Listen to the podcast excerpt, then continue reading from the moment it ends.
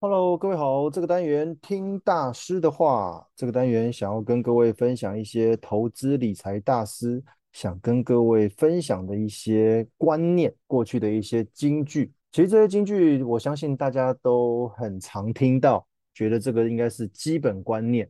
偏偏我们大部分的人对于这些基本观念常常会忽略掉，导致我们在投资理财上面不定期的会叠交。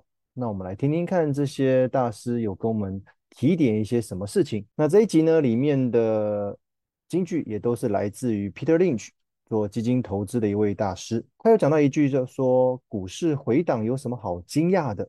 这根本就是一再重演的事情。你听起来这一句应该算是废话嘛？不过说真的，我觉得我们大部分的人在投资的时候，只期待我手上的标的能够。赶快上涨，赶快获利，偏偏常常会不如预期。一个国际事情发生，可能就会回档，可能就会下跌，导致了亏损。然后我就觉得哇，好像世界末日了，会非常惊讶，我买的标的怎么会跌呢？其实投资不论是股市还是 ETF，本来就是有涨有跌，只可惜我们常常忽略了下跌的这个方向。只乐观的期待说它好像会上涨，所以说实在的，好像我们在投资前应该要有对下跌做一些心理准备，甚至实质上面的投资准备。如果今天跌的话，我们该怎么办？是该认赔卖出、逢低加码，还是该持续等待？啊，我相信每一个人的想法跟做法都不太一样，所以他这边只是提醒大家，股市本来就是上上下下的。那下跌也不用那么的惊讶，否则你为什么对上涨不会感到惊讶呢？呃，为什么觉得上涨这件事情是一件很合理的事情，是一件必然会发生的？为什么会对于下跌会反而感到觉得这是突发状况？哦，这就不太对了。他又说了一句，他说：“信心如果不够坚定的话，在恐惧最高点的时候，你会把它卖掉，而这个时候你会保证碰上是价位的最低点。”其实我觉得下跌的时候要克服那个心理恐惧不是那么的容易，这个需要一些经验的累积，实物经验的累积。因为当它在下跌的时候，整个市场的氛围是不好的。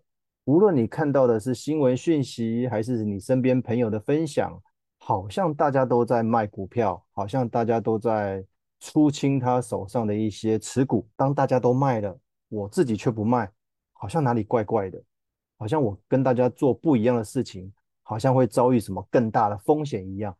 所以这个时候有可能一窝蜂的卖，你也就跟上卖股票的这台列车，这样子对吗？Peter Lynch 说，其实不太对耶。当你最害怕的时候，把股票卖掉，往往是当时价格最低的时候，也就是你卖到的价格是最差的。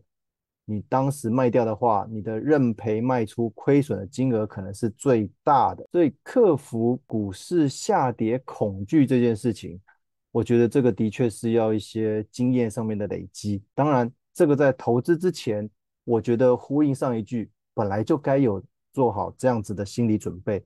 因为股市本来就是会涨，也有可能会是跌的啊。无论是往上或者往下，我们的心理素质都要够强才行哦，否则你的投资可能很难赚到钱。再一句，他说，想要赚股票的钱，关键不在被他吓跑。他说，投资股票跟减肥一样，是看你有没有勇气，而不是聪不聪明。我相信很多人会做功课，会去做分析，决定什么时候该买。什么时候该卖？但是往往遇到一种，比如说全球的一些状况，或者一些系统性的风险，你反而会开始会慌。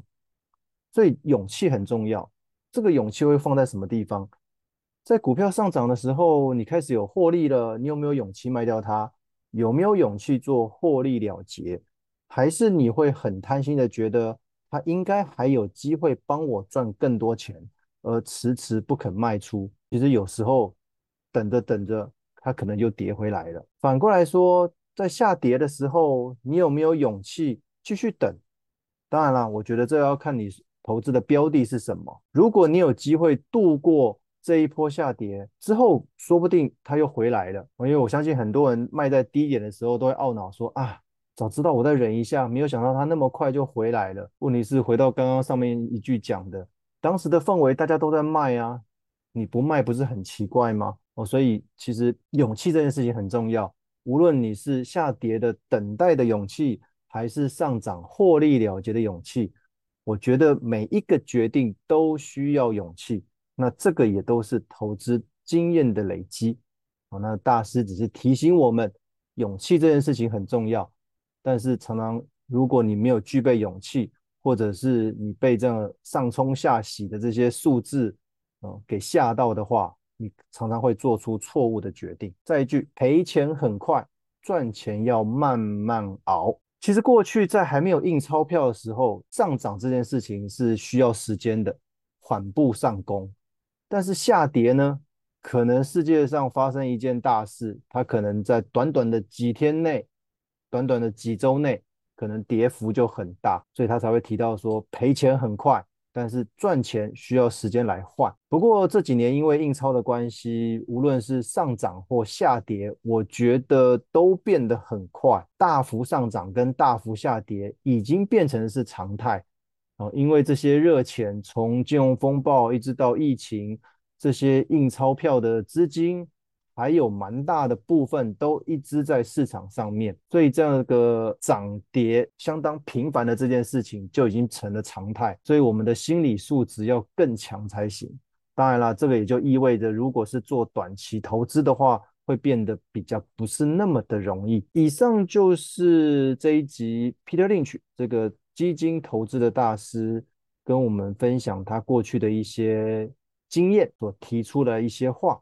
希望我们常常要提醒自己，其实投资难不难，关键在于你对于这些基本观念了解的确不确实。今天分享到这边，谢谢。